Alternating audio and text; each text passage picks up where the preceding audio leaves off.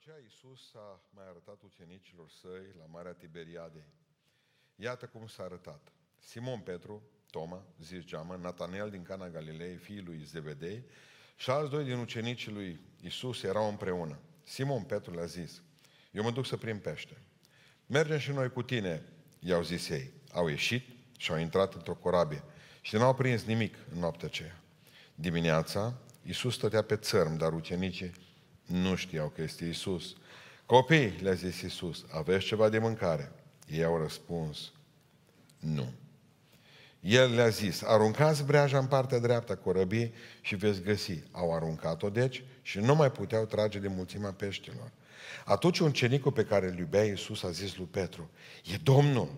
Când a auzit Simon Petru că e Domnul și a pus haina pe el, s-a încins, căci era dezbrăcat, și s-a aruncat în mare. Ceilalți ucenici au venit cu corabioara, trăgând mreaja cu pești, pentru că nu erau departe de țărm decât ca la 200 de coți. Când s-au pogorât pe țărm, au văzut acolo jăratic de cărbuni, pește pus deasupra și pâine. Și Iisus le-a zis, aduceți din pește pe care i-ați prins acum. Simon Petru s-a suit în corăbioară și a tras mreaja la țărm plină cu 153 de pești mari. Și măcar că erau atâția, nu s-a rupt mreaja. Veniți de prânziți, le-a zis Isus. Și niciunul din ucenici nu cuteza să-l întrebe cine ești, că știau că este Domnul. Isus a apropiat, a luat pâinea și le-a dat. Tot așa a făcut și cu peștele. Aceasta era a treia oară când se arăta Isus ucenicilor săi, după ce înviase din morți. Amin. Haideți să reocupăm locurile.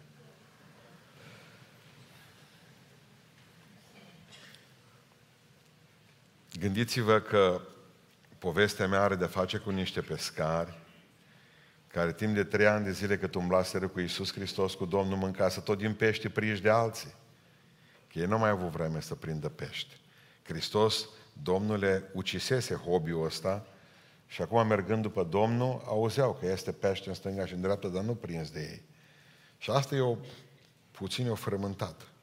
Auziseră raportul femeilor, îl văzuseră pe Domnul, chiar și în ziua în care și Toma stătea dorind poate să-și pună degetul în rana lui Iisus Hristos, cei de la Emaus spuseseră și ei ceva și erau amărâți că iar nu mai vedeau. Iisus, Domnul umbla văzut și nevăzut acum.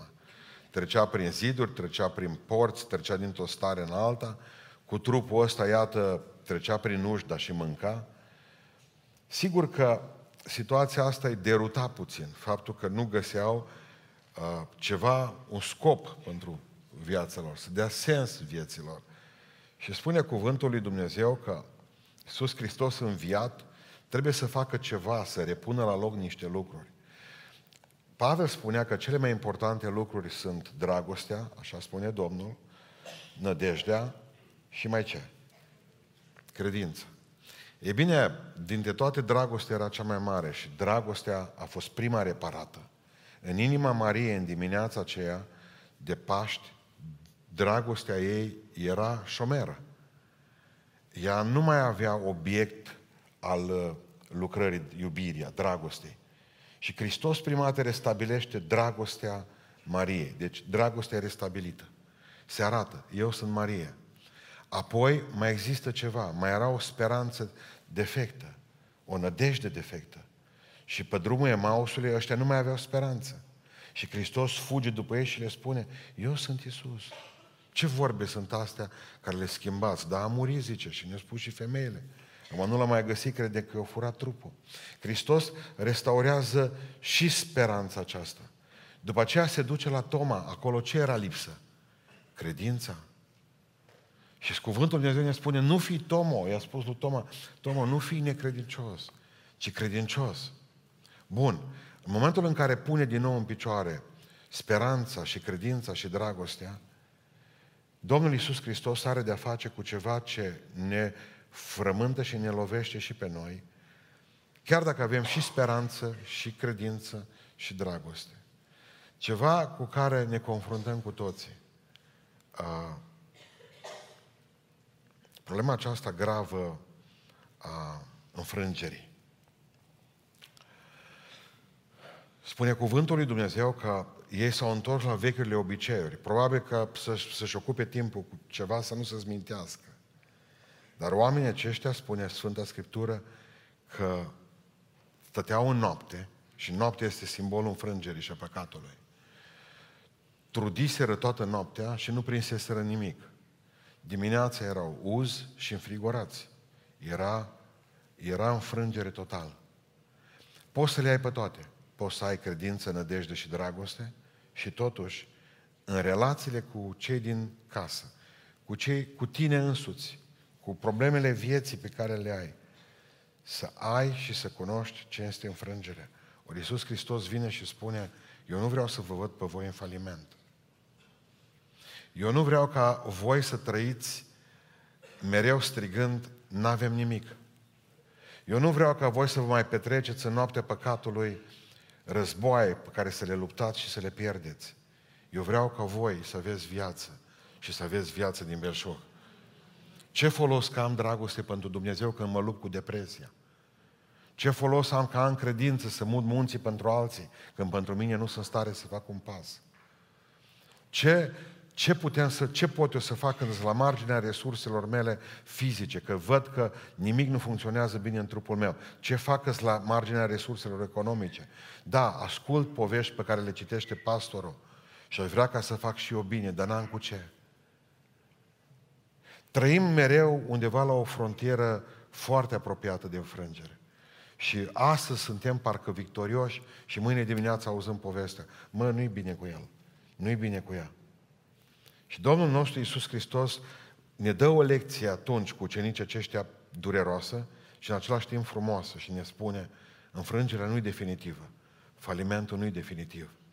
Hai să vedem câteva lecții din falimentul acesta. Și prima lecție e aceasta. Nu realizați niciodată și nu o să realizați niciodată nimic în viață câtă vreme dumneavoastră nu mai aveți legătură cu Dumnezeu. Repet, nu o să aveți nicio realizare în viață câtă vreme v-ați pierdut legătura cu Domnul.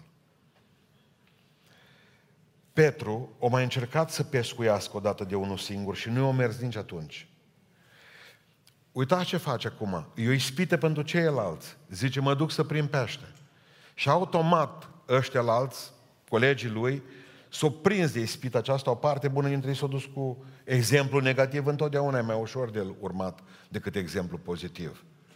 Poți să ai 10 pe lângă tine dacă, care postesc, dar nu-i vezi. Dar dacă unul te cheamă la o bere, te duci cu el. De ce? Pentru că, pentru că răul îl luă mai repede decât binele. Zice Petru, mă duc la, la rugăciune. Mă duc să prind pește, zice. Venim și noi cu tine, imediat. Oamenii aceștia nu mai aveau relația aceea cu Dumnezeu care trebuia. Erau, s-au dus să prindă pește. Pentru ei, care erau pescari profesioniști, că s-au dus pescari profesioniști cu Petru. Că ceilalți, după ce să ducă acum? Ce să caute Matei în barcă? Lege. S-au dus și pentru ei a prinde pește.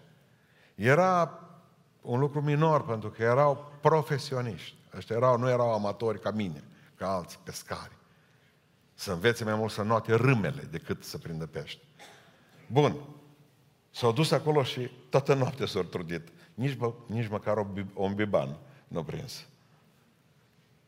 Gândiți-vă tragedia. Adică să știi cum să faci, să fi făcut de o grămadă de ori, să fi avut atâtea victorii din astea obișnuite cu prins de pește și acum dintr-o dată nici o plevușcă măcar. Nimic, nimic, nici tu, nici eu. Pentru că Iisus Hristos pusese în noaptea în care a fost vândut, despărțiți de mine. Nu puteți să faceți nimic. Eu nu știu totdeauna care e rețeta succesului, dar știu 100% care sunt ingredientele falimentului. Dacă ești despărțit de Hristos, nu o să-ți meargă niciodată bine în viață. Și dacă îți merge cumva bine astăzi, nu te îngrijora. Mâine e ziua socotelilor. Spune cuvântul lui Dumnezeu că tot ce facem noi, toate sforțările noastre, pălesc când ne dăm seama de fapt că Dumnezeu spune că lucrurile Lui nu se fac prin putere, așa cum a zis Dumnezeu lui Zorobabel. Asta, templul pe care tu vrei să-l construiești, Zorobabel, nu se va face prin tărie și prin putere omenească, ci prin Duhul meu, zice Dumnezeu.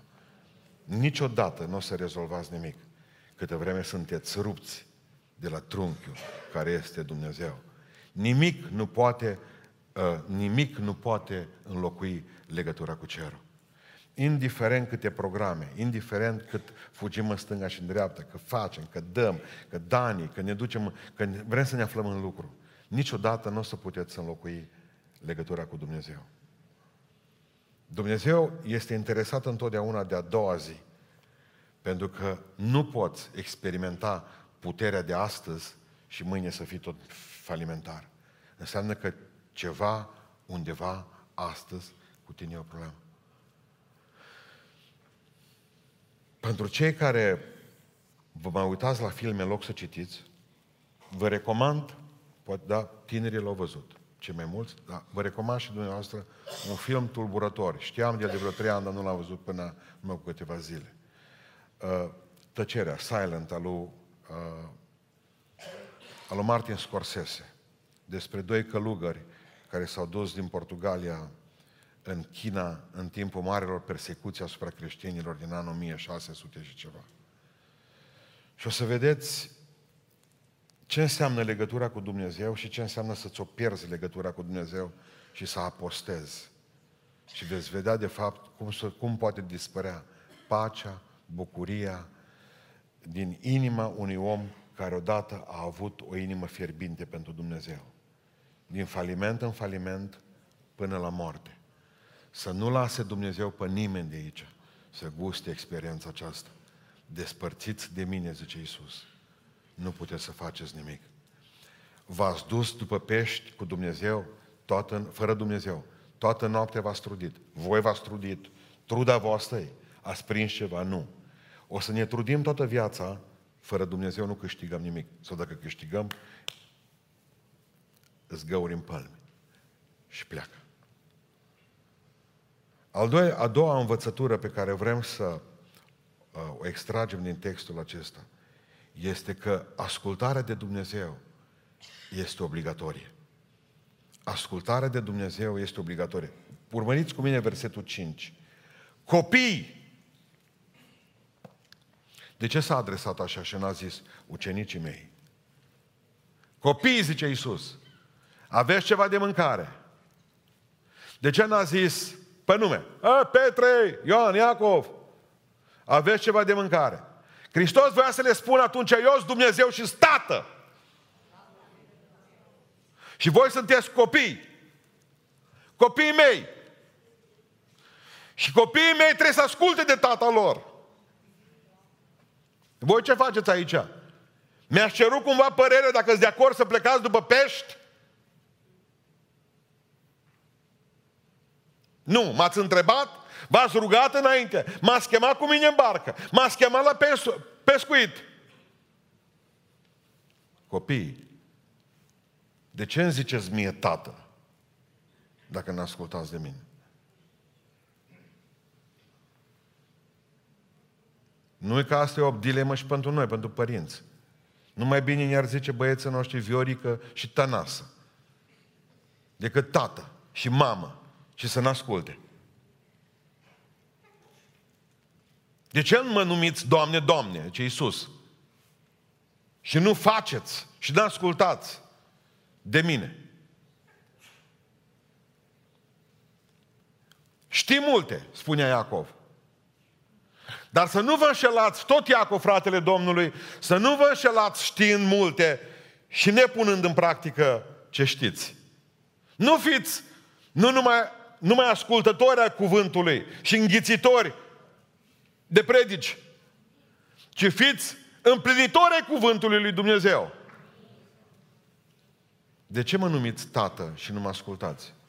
Copiii, ce Domnul, ce căutați voi aici în dimineața asta? Us toți și fără o mreană, fără un clean în barcă. Vorbim de ascultare. Vorbim de ascultare.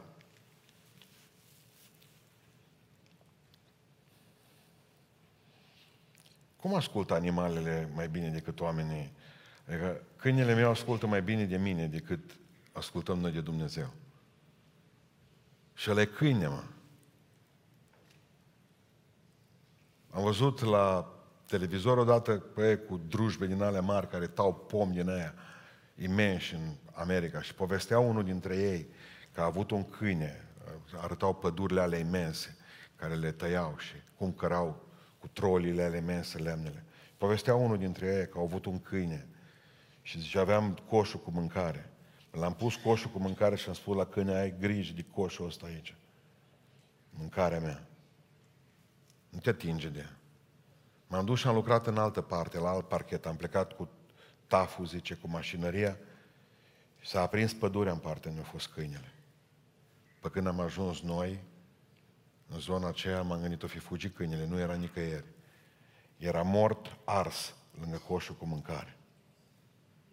Dacă eu i-am spus la câine să stea și să împăzească sandwich-ul, el a înțeles că trebuie să stea acolo și câtă vreme eu nu-l ridic de lângă coș. Nu contează că vine focul. Moare, de el nu se mișcă de acolo. Și scâini, mă. Scâini. Dumnezeu nu a murit prin Hristos pentru câini. Dumnezeu a murit pentru mine și pentru tine. Și noi nu ascultăm de El. Noi ne bucurăm când ascultă câinile nostru de noi. Bă, l-am dresat. Dumnezeu nu are nicio bucurie în urmă noastră. Și toată ziua, Tatăl nostru care ești în cerul, Tatăl nostru care ești în cerul, Tatăl nostru, Tatăl nostru, Tatăl nostru. Dar vezi că noi nu ascultăm. Noi pe ureche intră și pe cealaltă ies. Noi suntem circuit deschis. A treia învățătură pe care o învățăm astăzi. Când ai ajuns în viață, că nu mai poți, când ai văzut că pălmile zgoale, când ai văzut că viața e goală, că sufletul e pustiu, că mintea e vraște, când ai văzut că e sub blestem, când ai văzut că nimic nu se leagă în viața ta, când ai văzut că pâinea nu-ți ajunge, când ai văzut că dragostea nu e cum trebuie, când credința e la pământ, recunoașteți falimentul. Recunoașteți-vă falimentul. Copiii, aveți ceva de mâncare. El stătea pe mal, Domnul. Îi întreabă pe ei. Vă întreb, știa cât pește avea un juvelnic? Da sau nu? De ce i-a întrebat? Place lui să chinuiască omul. Uite, despre asta trebuie să inventăm o cântare. Nu, nu, au vrut să audă din gura lor că pot să spună nu. Nu mai pot. N-am nimic. Sunt la capătul puterii, a răbdării. Suntem în faliment. Să-ți scrii pe ușa vieții faliment. Nu ne pocăim pentru că când trebuie să ne pocăim, cei care se pocăiesc cu adevărat vin din faliment la Dumnezeu. La ei nu e o problemă ca să se lipească de Dumnezeu. La ei e o rușine să scrie faliment pe ușă.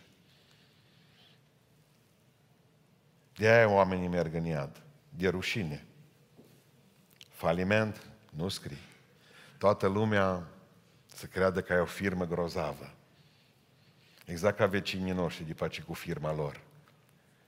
Turnuri mari, banări, portar la poartă, dar curentul tăiat, că nu l-au plătit. Puteai să torni filme horror Oamenii nu vor să recunoască falimentul. Mă duc, ai zice, domnule, femeie, tot femeie. Putredă în pat, la spital de cancer, nu încăpeam, eu am crezut că e doctor, nu era doctorul. Era uh, femeia care îi făcea machiaj. Tot am stat să iasă doctorul, să pof și eu să mă rog pentru ea. O stat o oră până când a pus glet am zis, mă, femeia e tot femeie. Nu. No. Avem în spate ani de zile în care n-am făcut altceva decât să mințim ca stewardesele. Ne bucurăm că sunteți cu noi în avion. Și eu le cred. Eu chiar le cred că ele se bucură că îs eu acolo și cu tine. Niște români cu două plăci de rafie în mână, care trebuie să le punem una în alta, că de fapt aflăm că numai un bagaj este voie. Eu chiar cred asta. Avem această uh, originalitate a ascunderii vieții noastre românești, cum e bine. Bine. Dar te văd îmbrăcat în negru. A muri uh, tata. Nu-i bine. Pentru că eu știam că el acolo în casă e sprijinul vostru. S-o clătina stâlpii. În, insule, în insula Java, când mor, uh, Java, când, unde, când mor bătrânii, spun cu ars bibliotecă. Am mai ars o bibliotecă. Copii, aveți ceva de mâncare? Nu. No. Falimentul nu e un eveniment. Falimentul este o persoană. Eu. Tu. Și e greu să scrii faliment. Ați găsit vreun tricou până acum pe care să scrii falimentar? Nu, toată lumea scrie boss.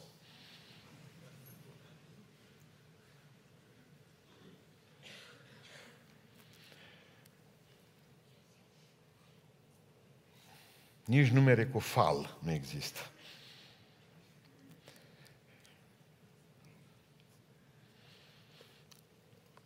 Toți avem parte de el. Și cine nu cad doar? Viermii. Ei n-au treabă cu cădere. Sunt tot timpul jos. Ați văzut vreodată să cadă un verme să lovească la cap? Nu. Dar eu am văzut mai muță picând. Și când am fost în Africa, au trecut una pe lângă creangă. S-a sculat. O plecat, numai așa era așa veselă. Da? S-a dus mai departe. Vermii nu ca niciodată. Mai mulțele se întâmplă să mai pice. Profesionistele alea care sar din creangă în creangă. Se poate întâmpla. Dumneavoastră vreți perfecțiune. Numai o să vă spun ceva. Chiar și oamenii perfecți își cumpără creion cu radieră. Chiar și perfecță mai greșesc câteodată. Așa că nu vă fie rușine să scrieți faliment. Pentru că Dumnezeu nu intervine decât atunci când ai zis sunt falimentară. Sunt faliment. Câtă vreme tu încă mai te zbați, încă mai poți, încă mai ai tot felul de combinații și scheme. Combinații și scheme în cap. Ce Domnul, liber, dai drumul. Mă gândeam că e o diferență între a spune am eșuat. E mare diferență, am eșuat. Sau zici, eu sunt un eșec. Și oamenii nu vor să spună eu sunt un eșec. Asta e ultimul lucru pe care vor ca să-l spună. Dar Dumnezeu nu intervine decât la cei care spun, Doamne, nu mai pot. Ajută-mă. Ajută-mă. Eșecul nu e niciodată definitiv. Oamenii maturi de obicei se opresc din creștere pentru că nu vor ca să treacă prin experiența dureroasă a un eșec temporar. De aceea nu mai, nu mai facem nimic. Mă, cum să fac pasul ăsta spre Dumnezeu? Cum să mă botez? Cum să mă duc? Ce trebuie să fac? Nu mai, mai bine stau aici. Dacă, de exemplu, știți cu ce, cu ce vine prima dată pocăința noastră? La pachet. Cu eșecul. Iau pe mulți. Nu mă pocăiesc, zice, pentru că nu știu dacă o să pot ținea. Deci automat ți le-ai adus în cap. Tu ești mai pregătit de eșec decât de succes.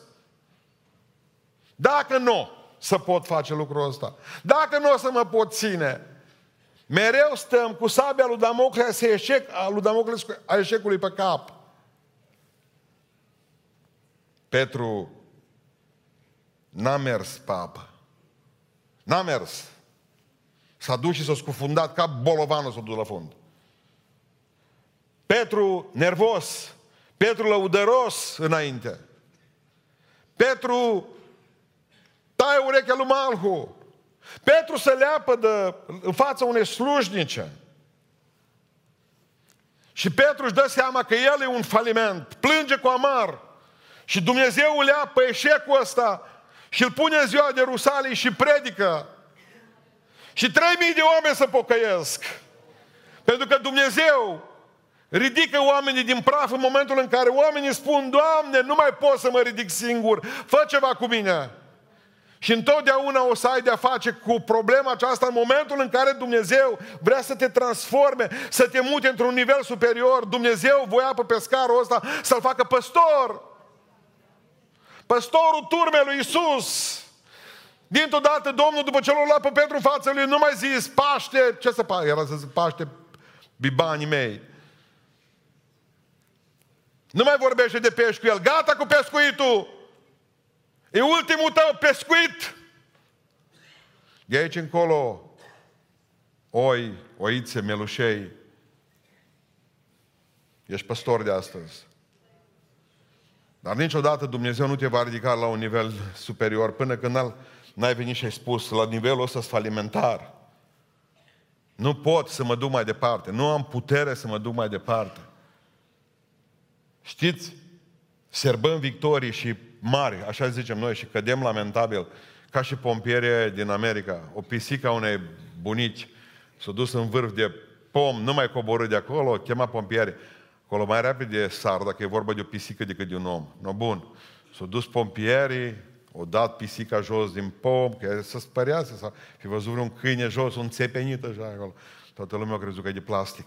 Ori luat-o, ori pus-o jos, bunica i-a chemat pe toți fericită că și-a recuperat uh, mutantul, hai să bem un ceai, le-au făcut ceai la toți, după aceea au plecat toți pompieri și au luat căștile pe cap, furtunile, scările, le-au pus pe mașină, s-au dus și au omorât pisica, era sub camion la ei, stătea la umbră. Serbăm la ceaiuri, facem, noi salvăm, noi dregem și pe aceea plăști. Fără Dumnezeu nu, facem, nu putem face nimic, dar atunci, în momentul în care ați falimentat, scrieți faliment pe tricou. Am nevoie de Dumnezeu. Ridică-mă, Doamne. Ridică-mă că nu pot fără Tine. Copii, aveți ceva de mâncare? Nu, nu, nu avem nimic. Faliment. Faliment. Burta e goală, capul e gol, nervii la pământ. Barca e goală. Îmi vine să-l batem pe Petru. Apoi vreau să mai învățăm o lecție frumos. Binecuvântările lui Dumnezeu sunt întotdeauna mult mai aproape decât credeți. Ce Domnul Iisus Hristos n-ați prins nimic aici. Nu. Aruncați în stânga. Ați aruncat în stânga. N-ați prins așa e toată noaptea. Ce Dumnezeu, eu de dreapta. Aruncați în dreapta. Mă, trebuia să zic că mergi un kilometru, doi mai încolo. Exact ca și noi pe vremea când pescuiam, exact când găseai un loc bun, aveai treabă, să-l aranjai acolo, te puneai singur să nu miște nimic, nu mai mișca nici ochii în cap, să nu cumva pești să se sizeze. Apărea unul lângă tine. Punea acolo și îți călca teritoriu. Tu te enervai, mai mergeai 2 km să nu mai vezi. Aici era barca, un metru era. Și ce Domnul, aruncați în dreapta. Parcă era o barieră sub barca aia. O barieră în care pește dădeau cu botul.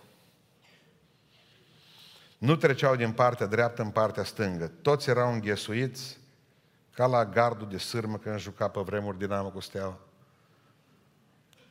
Acolo, sub barca aceea, se întâmpla ceva miraculos. Dumnezeu ținuse toți pești în partea dreaptă. Și tu dai în partea stângă. Și știți unde sunt binecuvântările? La un metru de tine. Și toată lumea le, cău, le caută, nu știu mai pe unde.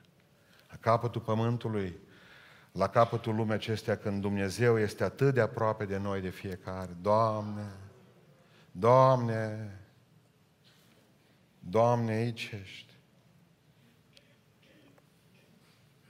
Exact ca și o fată, să duce până la capătul pământului, să-l vadă pe unul, dacă nu cumva e o imagine unui Photoshop mincinos, când de fapt binecuvântarea lângă ea au crescut în aceeași biserică. Numai vorba băieților neiubiți de fete. Nu le trebuie lor de la noi din biserică. Oriceva. Cum să-ți iei pe unul din Beiuș? Nu mă zici că de unde ești, din Beiuș. Exact cum ai zice că ești din Alexandria.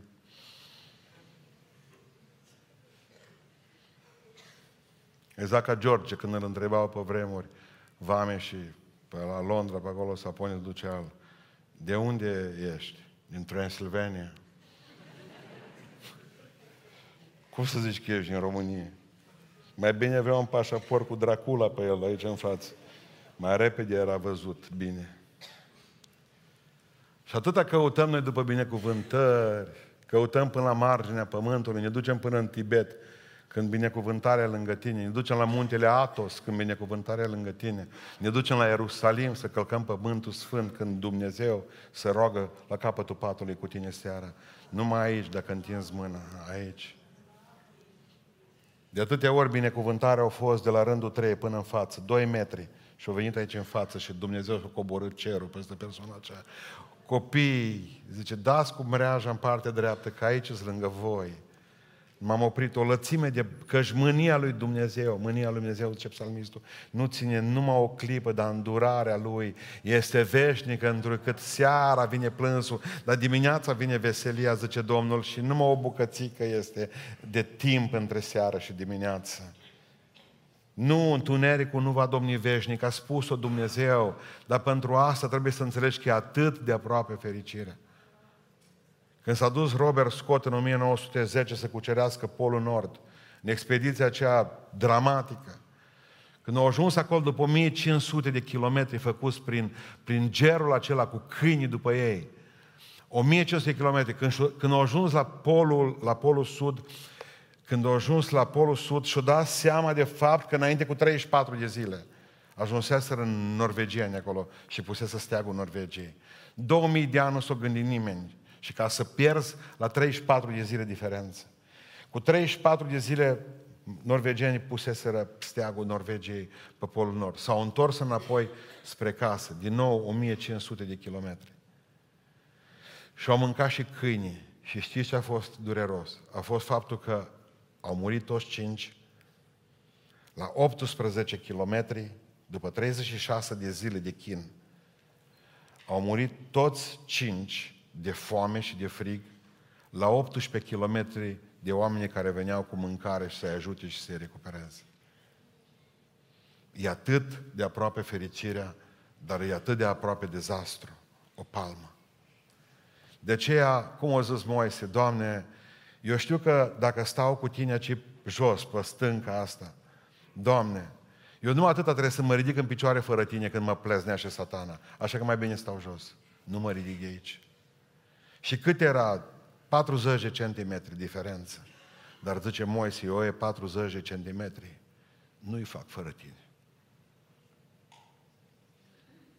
Pentru cei care rămâneți lângă Dumnezeu și stați lângă Dumnezeu, nu este mai mare durere decât o clipă ți-ai întors, Doamne, fața de la mine, o clipă. Și m-am tulburat, Doamne. Dacă poți să stai și astăzi fără El și mâine fără El, nu sunt probleme. Înseamnă că nu are treabă cu tine și n-ai treabă cu El. Dar omul lui Dumnezeu care a fost cu El și a văzut nu odată belșugul lui Dumnezeu, nu poate să trăiască o clipă fără Domnul. Copii, aveți ceva de mâncare. Nu avem pe partea stângă, dați pe partea dreaptă, zice Domnul, că acolo și eu.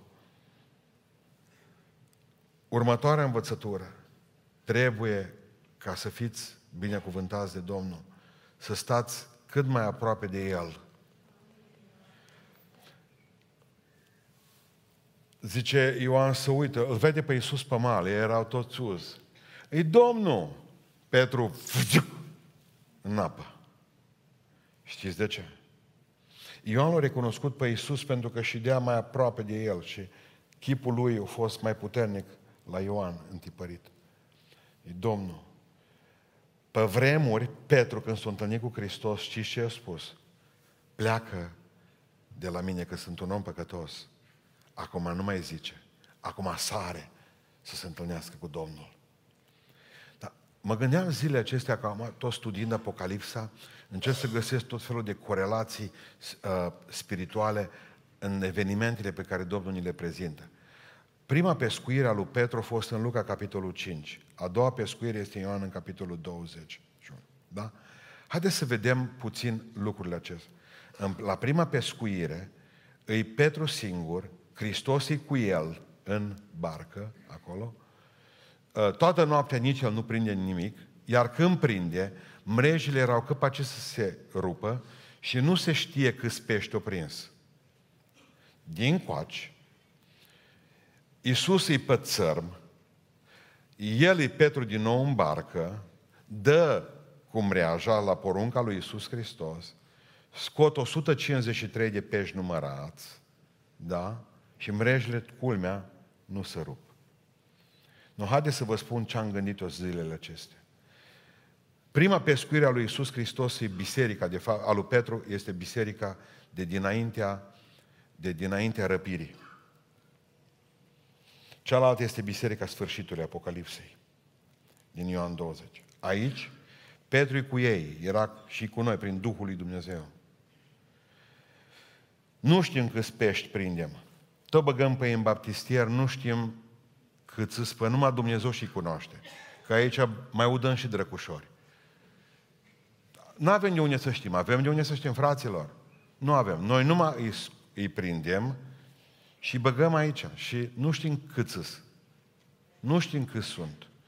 Hristos e cu noi prin Duhul Sfânt, că așa spune, mă duc, da, vă trimit mângâietorul. Corect? Raționamentul meu până aici. Mreaja tă să rupe. Auzim că iar s-a rupt biserica cu tare, de biserica cu tare, cultul cu tare de nu știu mai care, mrejile cu pești, tot să rup. Uitați-vă la pescuirea cealaltă. Iisus Hristos, unde este? Nu mai cu ei. E pe mal. El e plecat puțin. Noi suntem în întâmpinarea Lui. Mrejile ajungem la judecată. 153 de pești. Știți cine numără? Numai Dumnezeu când vor ajunge în fața Lui și zice dreapta, stânga, dreapta, stânga. Și știți de ce nu se mai rup mrejile acolo? Pentru că e o singură mreajă. E Biserica lui Isus Hristos, cea răscumpărată și sfântă. Până atunci sunt mrejile noastre, tot rupem pe ele, tot le împărțim, tot coasem pe ochiuri, tot mai una, mai alta. Asta am fost luminat zilele acestea din Cuvântul Dumnezeu. Dar mă gândesc că cu cât stai mai aproape de Dumnezeu, cu atâta trebuie să înțelegi. Bun. Petru sare la Iisus Hristos, merge în fața Lui și cade în genunchi în fața Lui. Dacă nu era Ioan 21, ascultați-mă, nu era nici fapte 2. Dacă omul ăsta nu cădea în genunchi în fața lui Iisus Hristos, Domnul nu-l folosea pe el la Rusalii. Nu aștepta ca să ai Rusalii până n-ai smerenie și genunchiere înaintea Domnului. Și cu cât te apropii mai tare de Domnul, cu atât Dumnezeu va binecuvânta mai mult viața ta. Vrei Rusalii? Mai aproape de Isus. Mai aproape de Isus. La prima pescuire o să-ți pleacă de la mine, că pot să stau cu tine și departe. La a doua pescuire o plecat el. Și o să Doamne, despărțit de tine nu pot să fac nimic. Și aș vrea să vă spun că întotdeauna o altă lecție pe care o vedem aici în textul acesta, Dumnezeu vrea întotdeauna să restaureze relațiile rupte. Îi cheamă pe toți la masă, toți supărați. Mai fusese supărați și când au avut cina Domnului. Tot așa s-au dus supărați. Toți supărați erau și aici. Unul pe altul. Și observați cum stau la masă și Domnul ia micul dejun cu ei acum. Aici a fost mic dejun, atunci a fost cină. Domnul știe că dacă vrei să împaci un om cu tine, trebuie să bei un ceai cu el. Dacă vrei să-l cunoști mai bine, trebuie să-l inviți la masă. Că v-am spus mereu, câtă vreme nu mâncăm pâinea împreună asta fizică, nici cea spirituală nu putem mânca. Hai, zice Domnul Iisus Hristos, să stăm la masă la micul dejun și să vorbim unul cu altul. Dar ei supărați. Oamenii sunt ciudați. Spunea fratele, părintele Trifa, că un preot de acolo de la ei a primit repartiție la o biserică ciudată undeva tot prin Muntenia pe acolo, să ducă, dar oamenii aceia au zis către episcop, nouă ne trebuie un popă să asculte din noi. De aceștia sunt destui. No, bun, o zis, băi, când s-a dus preotul acolo, o zis, părinte, noi că am chemat pe tine, pentru că noi, când vrem să plouă, tu trebuie să te rogi pentru ploaie. Bun? Iar când vrem să fie vreme bună, tu să te rogi pentru vreme bună. Bine, o zis preotul. Să vedem noi ce credință ai. S-a uitat la ei și a zis așa. Bine, mă rog, dar să mă rog pentru ploaie când toți din sat, toți veți vrea să plouă. Și o să mă rog pentru soare să fie peste voi când toți din sat o să fiți de acord să fie vreme bună. Bine? Și nu mai trebuie să mai facă rugăciune.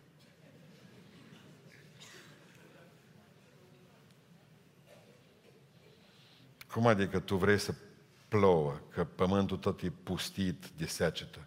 Dacă eu mi-am, mâine vrei să plouă, tu vrei să plouă. Că nu mi-am cumpărat grătar mâine, mi-a luat 40 de mici, tu vrei să plouă.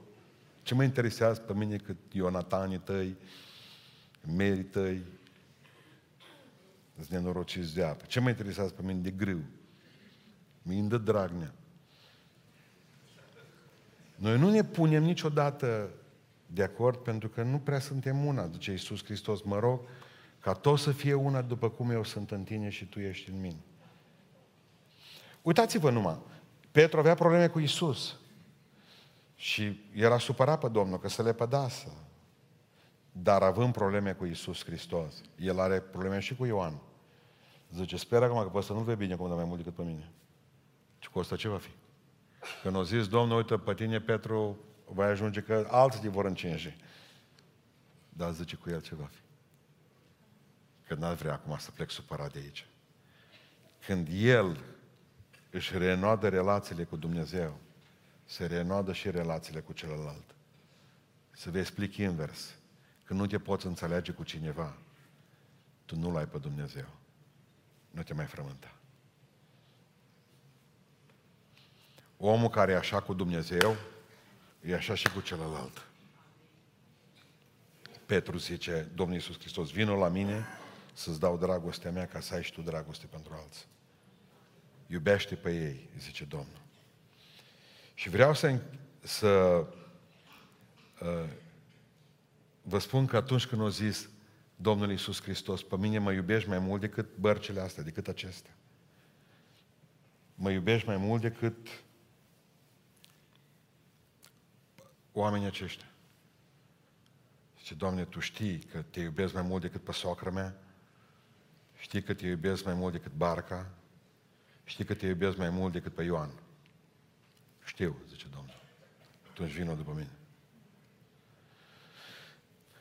Iubirea pentru El, pentru Domnul, este întotdeauna înaintea slujirii.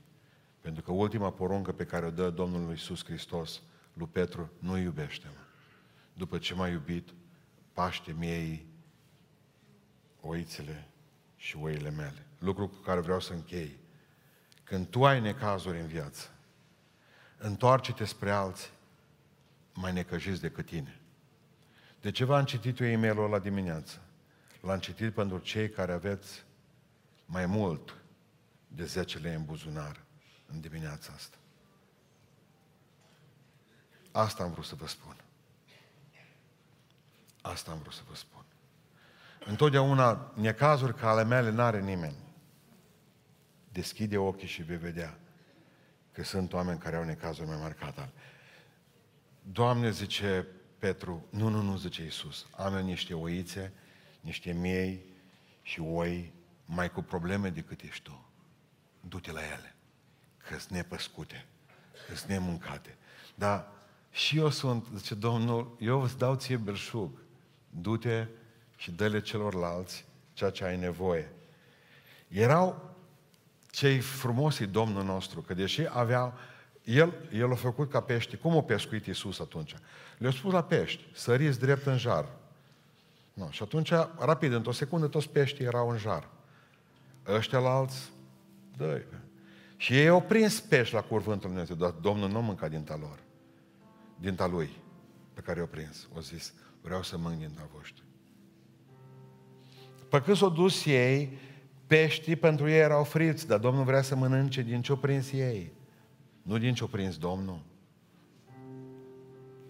Domnul vrea să vadă că tu faci bine. Domnul vrea să vadă că tu ești omul pe care el se poate baza. Domnul vrea să vadă dacă tu poți să-i bucuri pe alții. El vede un potențial în fiecare dintre noi, ca și în Petru, dincolo de egoismul pe care îl avem. Că avem egoism destul în noi. Numai noi. Numai noi.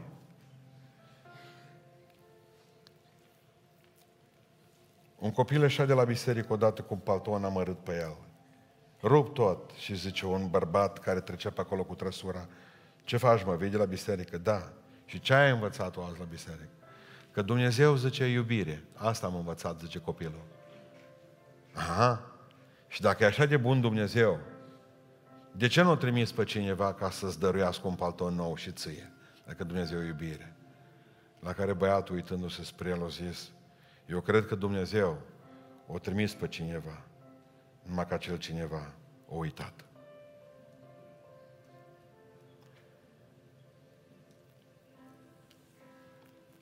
Am început povestea mea cu o barcă goală, cu minți goale, cu burtă goală, cu inimă goală. Să sfârșește povestea mea cu barcă plină, cu minte plină, cu inimă plină, Domnul, cu bucurie, pentru că El a venit să aducă viață oilor și să o aibă din belșug. Dacă scrii faliment pe tricou, Domnul zice, te iubesc.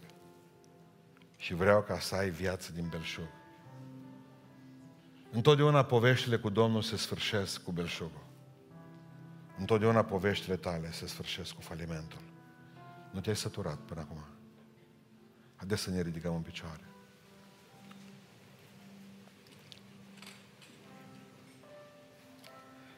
Este cineva în dimineața aceasta care vrea să scrie faliment pe propria persoană și să vină în față ca să primească belșugul Duhului lui Dumnezeu? Poate că cineva trăiește la marginea resurselor spirituale și că nu mai poate. Și n-am venit cu altceva să spun și n-am venit să-ți aduc altceva în față decât că Dumnezeu în dimineața aceasta poate schimba starea ta. Biserica se rogă. Mai este cineva în dimineața aceasta care vrea să-și transforme blestemul în binecuvântare? Dumnezeu să vă binecuvânteze și pe dumneavoastră, Doamne. De dimineață, Duhul lui Dumnezeu ne spunea că sunteți în marele plan al lui Dumnezeu. Mai este, rugați-vă că Dumnezeu mai are oameni aici. Mai este cineva care s-a săturat de înfrângeri și vrea să spună lui Dumnezeu, Domnul să te binecuvinteze și pe tine. Și pe tine.